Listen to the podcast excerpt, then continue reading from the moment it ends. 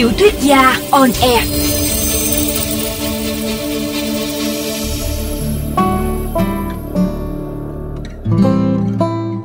Xin chào các bạn thính giả của VOV Giao thông. Chúng ta lại gặp nhau trong chương trình Tiểu thuyết gia on air. Tôi là Đặng Thiều Quang, tác giả truyện Săn Cá Thần. Như các bạn đã biết, trong chương 13 vừa qua, Đăng Cuội và Tú Khỉ đã đi xem bói để tìm câu trả lời cho những điều kỳ lạ đã xảy ra. Thay vì tìm được lời giải đáp thỏa đáng, những lời phán của bà thầy bói lại càng làm cho các nhân vật của chúng ta thêm hoang mang, sợ hãi hơn. Và trước đó trong lúc bất đắc dĩ nghỉ lại qua đêm ở một thị trấn hẻo lánh, Tú Khỉ và Đăng Quậy đã có những phút tâm sự trải lòng hiếm hoi, nhất là về cuộc đời bụi bặm của Tú Khỉ. Chúng ta hãy cùng theo dõi tiếp chương 14 ngay sau đây để xem nhân vật Tú Khỉ của chúng ta còn có những tâm sự gì.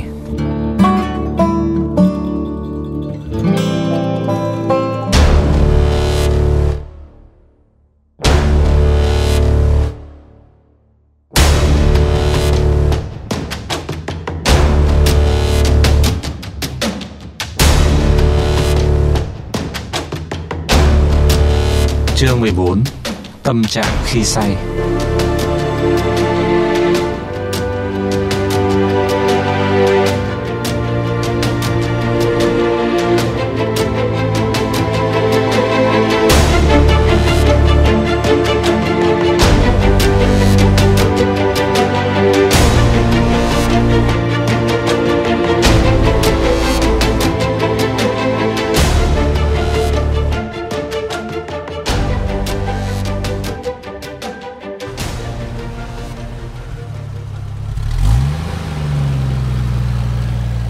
Tú Khỉ đánh xe vào một cái quán ăn nom khá tươm tất bên đường.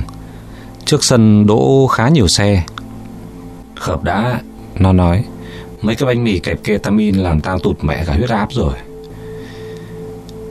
Tôi không nói gì, nhưng tự dưng nước miếng tứa ra, bụng sôi lên. Nghĩ đến thức ăn, tôi thấy cuộc đời bớt u ám hẳn đi. May quá, ít ra vẫn còn những điều hay ho trên đời này. Ví dụ như thịt kho tàu ví dụ như cơm nóng chẳng hạn. Tú khỉ gọi thêm chai rượu trắng nhỏ, hầu như chỉ có mỗi mình nó uống. Tôi chỉ đưa cay một chút ít, sau đó thì cắm đầu cắm cổ vào làm đến ba bốn bát cơm cùng với thịt ba chỉ rang trái cạnh, rồi rau xào canh chua. Hai thằng lẳng lặng đánh chén, chả nói với câu nhau câu nào. Cả hai đều biết cứ mở mồm ra là sẽ lại cãi nhau Mệt mỏi sau một ngày trầu trực. Ăn tối xong thì cũng đã khá muộn. Tú khỉ lại ngà ngà say Sau khi đã nốc hết chai rượu trắng. Thế là hai thằng quyết định Nghỉ lại đêm ở cái nhà nghỉ cũ. Trời thì mưa lất phất Và lạnh tê tái. Lên phòng pha cà phê. Sau đó Tú khỉ nằm vật ra giường, Lè nhẹ hát.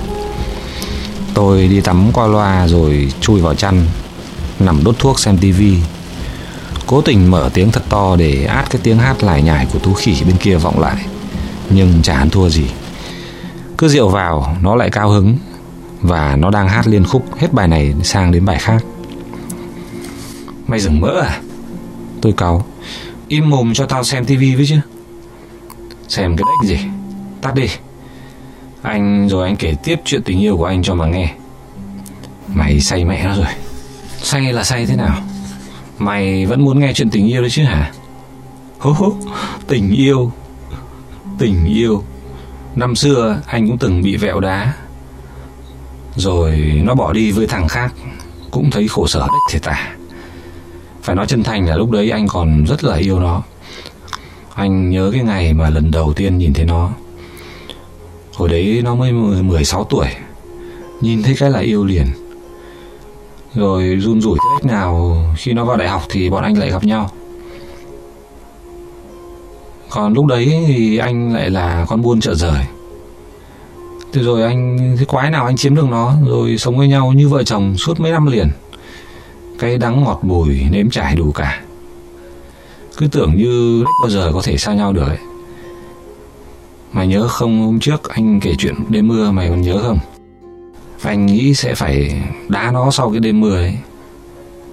Thế mà chưa kịp đá thì nó đã đá bố anh bốp một cái, thật đau. Một ngày cũng đẹp rời lắm. Nó nói rằng nó đã phải lòng một cái thằng nào đấy, Một thằng khác, Một thằng bách nào đấy, Ngay từ cái nhìn đầu tiên.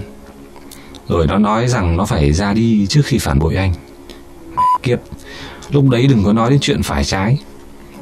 Anh chỉ thấy căm ghét đàn bà. Hận đàn bà, Chỉ muốn được trả thù. Anh đau đớn tận cùng. Mày biết đấy, Anh hắt xì hơi phát là có thằng chết. Nhưng biết hiểu sao anh lại chả làm cái quái gì cả. Hình như đâu đấy trong lòng, Anh vẫn cố tự ve vuốt bản thân, Tự dối lòng Rằng anh vẫn sẵn sàng mở rộng vòng tay, Đón nó quay trở về. Hoặc không thì tự an ủi. Là với một con đàn bà như thế, Ta chả nên đau khổ Làm cái đếch gì. Mẹ kiếp, Đời, Nhiều lúc vui phết. Đời là vạn ngày sầu, Biết tìm vui chốn nào. Ta quen nhau bao lâu, Nhưng tình ta có gì đâu. Thói đời mà. Trông thói đời cười ra nước mắt, Xưa trắng tay gọi tên bằng hiệu Giờ giàu sang quên kẻ tâm giao, Còn gian dối cho nhau. Bạn quên ta, tình cũng quên ta, Nên chung thân ta giận cuộc đời. Thôi thôi thôi thôi, Mày thôi, ngay cái giọng ông bơ gì đấy Đi hộ tao cái. Nẫu cả ruột. Tôi cắt ngang. Mất cả hứng. Tú khỉ lầu bầu, Rồi sau đấy im bặt. Dáng vẻ nó bỗng nhiên trở nên xa cách. Nó chở mình Rồi xoay lưng lại phía tôi. Tao vẫn tò mò về chuyện về mấy con vẹo của mày hơn. Thế rồi sao nữa? Tôi hỏi. Rồi sao à? Hmm Tú khỉ thở dài. Thế rồi sau đấy một thời gian anh lại gặp một em trẻ đẹp hơn Thông minh hơn Nhạy cảm hơn Lại cực kỳ hiểu anh.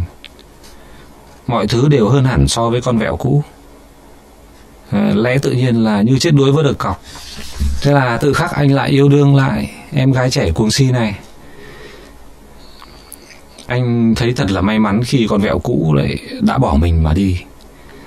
Để rồi mình có cơ hội gặp gỡ những đứa con gái khác Những cơ hội khác. Nói đến đây Tú Khỉ lại cười khủng khục Rồi hát ông ổng và con tim đã vui trở lại tình yêu đến cho tôi ngày mai. Tình yêu chiều ánh sáng vào đời tôi hy vọng được ơn cứu rỗi. Rồi sao nữa? Tôi hỏi lần nữa lại cắt ngang cơn hứng hát hò của nó. Sao tao lại không biết những tất cả những chuyện đấy nhỉ? Mày thì biết cái quái gì lúc đấy mày còn đang mài đúng quần ở đại học có khi còn chưa biết cầm tay gái là gì Lúc đấy á, anh mày đã lăn lộn chinh chiến bét nhè, gái theo hàng đàn. Nhưng nói thật nha, lúc đấy chính tao bắt đầu hiểu ra một điều mà lúc trước tao đã chịu hiểu. Là cái tình yêu xét đánh kia thực ra nó có thể đến với bất cứ thằng nào. Nó có thể khiến cho thằng này hạnh phúc vì được con này yêu, nhưng lại khiến thằng kia lại phải đau khổ vì bị phụ bạc, lừa dối. Hoặc cũng có thể đơn giản chỉ là vì số nó nhỏ kém may mắn. Những cái thằng mà si mê theo đuổi con vẹo của anh bấy lâu ấy chúng nó ghen với anh một cách khủng khiếp. Chúng nó điên cuồng đủ kiểu điên cuồng. Mặc dù là trước đây con bé chưa từng đoái hoài hay là cho chúng nó một tia hy vọng nào cả. Lúc đấy anh mới thấy trước đây nỗi đau khổ của anh chả là cái gì cả. Nhưng mà sự đời thì nó ngang trái. Cuối cùng anh cũng chả thể lấy cái em người tình trẻ này được. Em ấy còn quá trẻ. Còn cả sự nghiệp học hành gian nan, còn áp lực gia đình, mà gia đình vốn lại trầm anh thế phiệt. Nhà nó nhiều năm sống ở nước ngoài. Lúc nào cũng có một cái định hướng vạch sẵn là năm sau, em ấy sẽ phải đi du học mà cái chính là em ấy cũng muốn đi du học.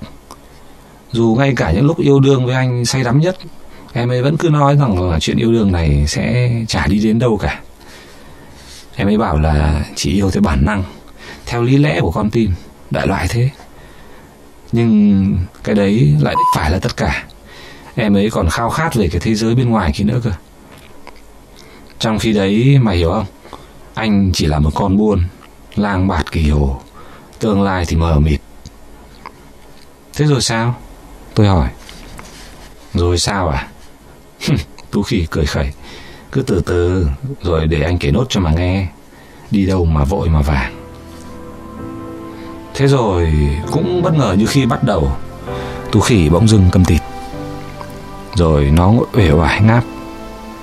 Tôi bỗng dưng thấy mệt rũ cả người, Và đầu óc thì trống rỗng vô định.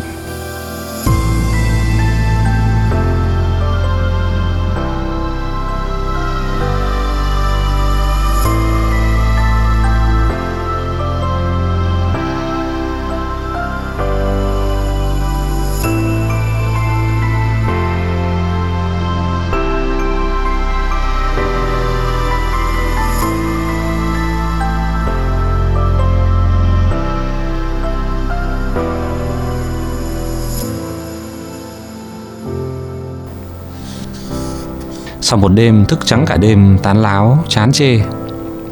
Sáng ra, hai thằng tôi lờ đờ đi ăn sáng, Rồi lại quay về, Lăn ra ngủ như chết. Một mạch cho đến chiều.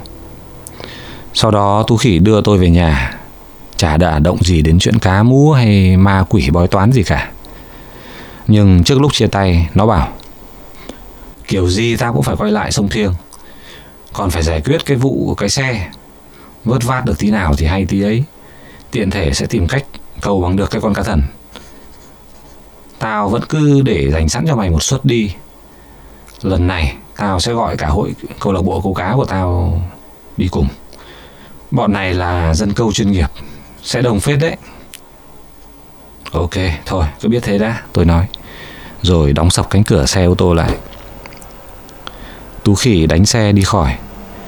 Còn tôi lại quay trở về với căn hộ của mình, quay lại với cuộc sống thường nhật.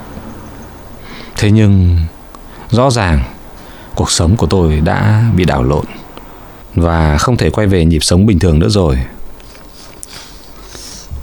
Suốt những ngày tiếp theo, ngày nào tú khỉ cũng gọi điện lôi kéo tôi tham gia cuộc đi săn lần thứ hai, quy mô và hoành tráng của chúng nó. Rồi kể lể chuyện nó theo dõi lịch trình con cá thông qua hệ thống định vị toàn cầu như thế nào. Nó cố khiến tôi tò mò, nhưng tôi còn mải chạy đi chạy lại, về nhà bố mẹ vợ và bố mẹ đẻ, lo giải quyết chuyện gia đình. Tôi từ chối thẳng thừng những lời rũ rỗ của Tú Khỉ và thường cứ về đến nhà là tôi gác máy điện thoại để khỏi phải nghe điện. Mặc cho mọi nỗ lực của tôi, cuối cùng cũng vẫn chẳng giải quyết được vấn đề gì trong chuyện gia đình. Mọi người đều có vẻ muốn tôi và vợ làm lành, nhưng cô ấy cương quyết không chịu. Cô ấy nói cô ấy không cần bất cứ cái gì cả, chỉ cần mỗi cái quyền được nuôi thằng bé con và không muốn dinh dáng gì đến tôi nữa. Sáng sáng, tôi đến đón thằng bé con đưa nó đi học rồi trưa lại đưa về nhà ông bà ngoại nó. Cũng có hôm tôi ở lại ăn trưa. Thằng bé trở nên ít nói một cách đáng ngại. Thế nhưng bỗng một hôm, trước khi đi vào cổng trường, nó hỏi tôi, có phải mẹ sắp bỏ bố để lấy người khác không? Ai bảo con như thế? Tôi hỏi, chả ai bảo con cả. Con xem phim thấy có chuyện như thế. Nó nói Vậy con có muốn mẹ lấy người khác không? Có thể con sẽ có một người bố tốt hơn đấy. Con có muốn như thế không? Không, con chỉ muốn bố thôi. Nó nói rồi lủi thủi đi vào cổng trường. Còn tôi Tôi đứng đấy Và cay đắng trong lòng. Nó mới 6 tuổi Chỉ như một tờ giấy trắng. Thế nhưng bố mẹ nó đã bắt đầu làm nó bị hoen ố và tổn thương.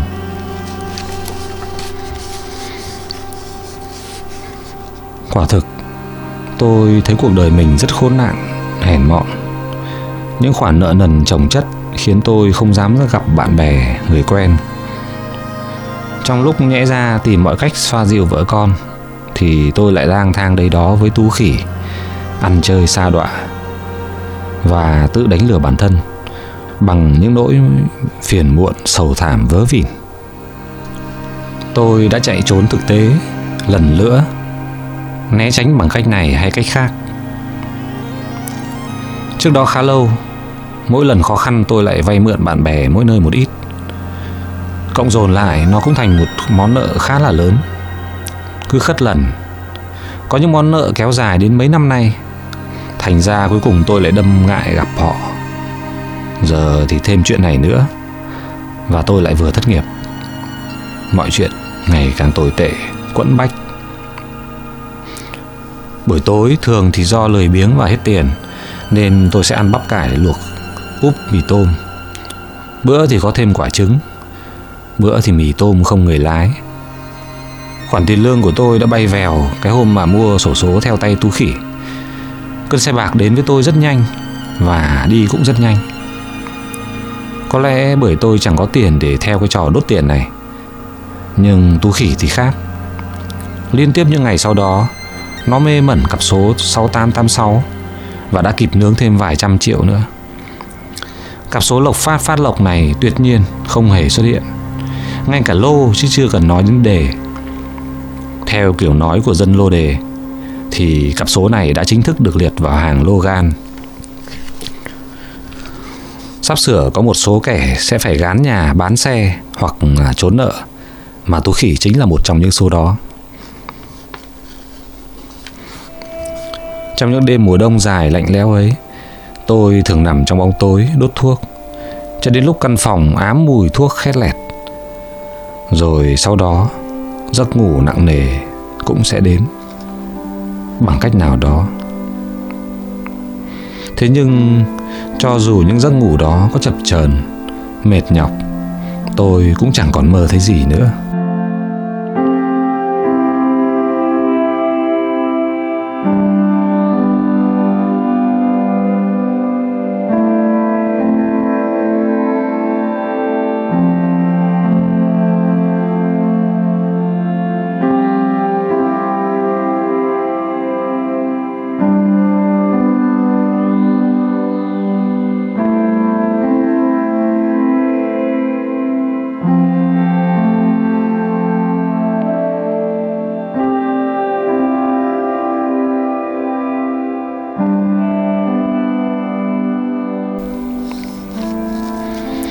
Thế rồi cho đến một đêm, Đâu như cuối tuần đó, Tôi lại có một giấc mơ, Một giấc mơ rất đáng sợ.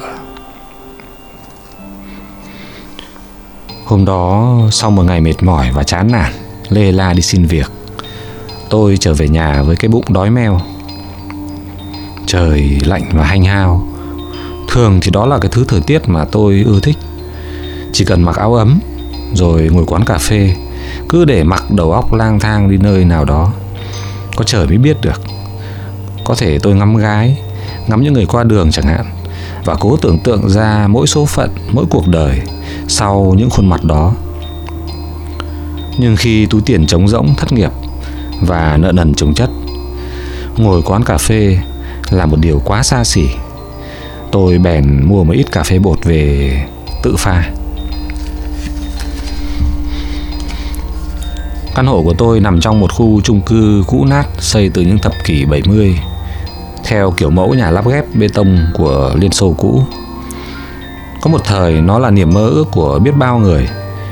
Nhưng cho đến đầu những năm 90 thì nó đã xuống cấp thậm tệ, rột nát, sập sệ, cơi nới lung tung.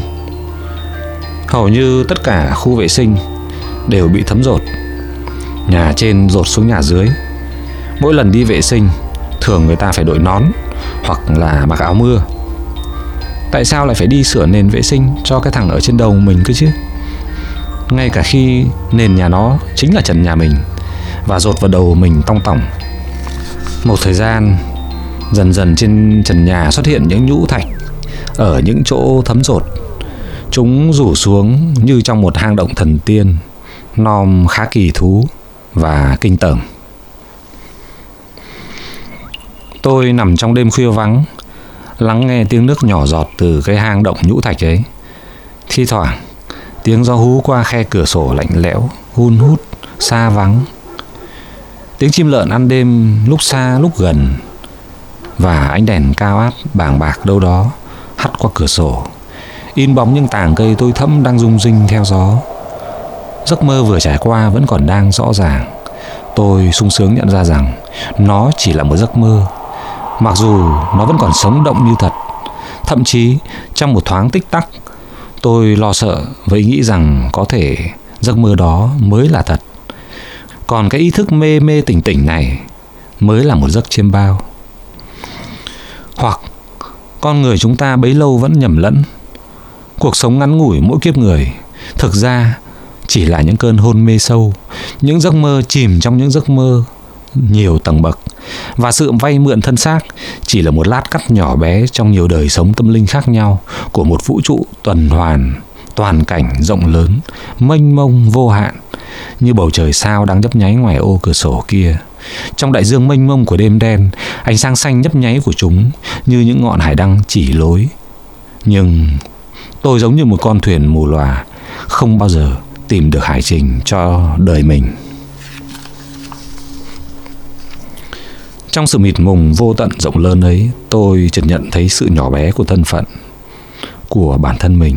Không hơn gì một chiếc lá đang sao động theo gió, hoặc tôi chính là những cơn gió đang lang thang trong đêm tối, như những linh hồn vật vờ đang than khóc, cô độc, đang đi tìm hình hài cho mình bằng những tiếng hú dài, bằng cách lấp đầy những khoảng trống trong không gian. Rồi tôi cũng dần dần thoát ra khỏi trạng thái ảo mộng đó. Đầu óc tôi cố tập trung nhớ lại giấc mơ trước khi nó nhạt nhòa. Và rồi sau đó, chắc chắn nó sẽ bị lãng quên hoàn toàn vào sáng hôm sau. Đã rất nhiều lần tôi có những giấc mơ kỳ lạ với những cảm xúc sâu sắc. Thế rồi chỉ một vài phút sao lãng trong cơn ngái ngủ, nó trôi tuột đi như thể không hề tồn tại và để lại cho tôi nỗi tiếc nuối vô hạn. Trong cuộc sống thực, người ta hiếm khi có được những cảm xúc mạnh và kỳ lạ đến thế. Đó chính là một trong những lý do khiến tôi có cái ý nghĩ buồn cười rằng những giấc mơ còn thật hơn cả cuộc sống ban ngày. Nói cách khác, ban ngày thì tôi sống như một kẻ mộng du và chỉ thực sự tìm thấy mình trong những giấc mơ hiếm hoi về đêm. Nhưng lần này, khi đã nhớ lại giấc mơ vừa trải qua, tôi lại chỉ muốn quên nó đi ngay lập tức. Muốn xóa bỏ nó khỏi trí nhớ hoàn toàn. Một giấc mơ còn hơn cả tồi tệ ám ảnh. Những giọt nước mắt trào hai bên khóe mắt tôi. Chúng đã khô từ lâu, nhưng tôi vẫn cảm thấy, vẫn cảm nhận được ở đó một chút lành lạnh.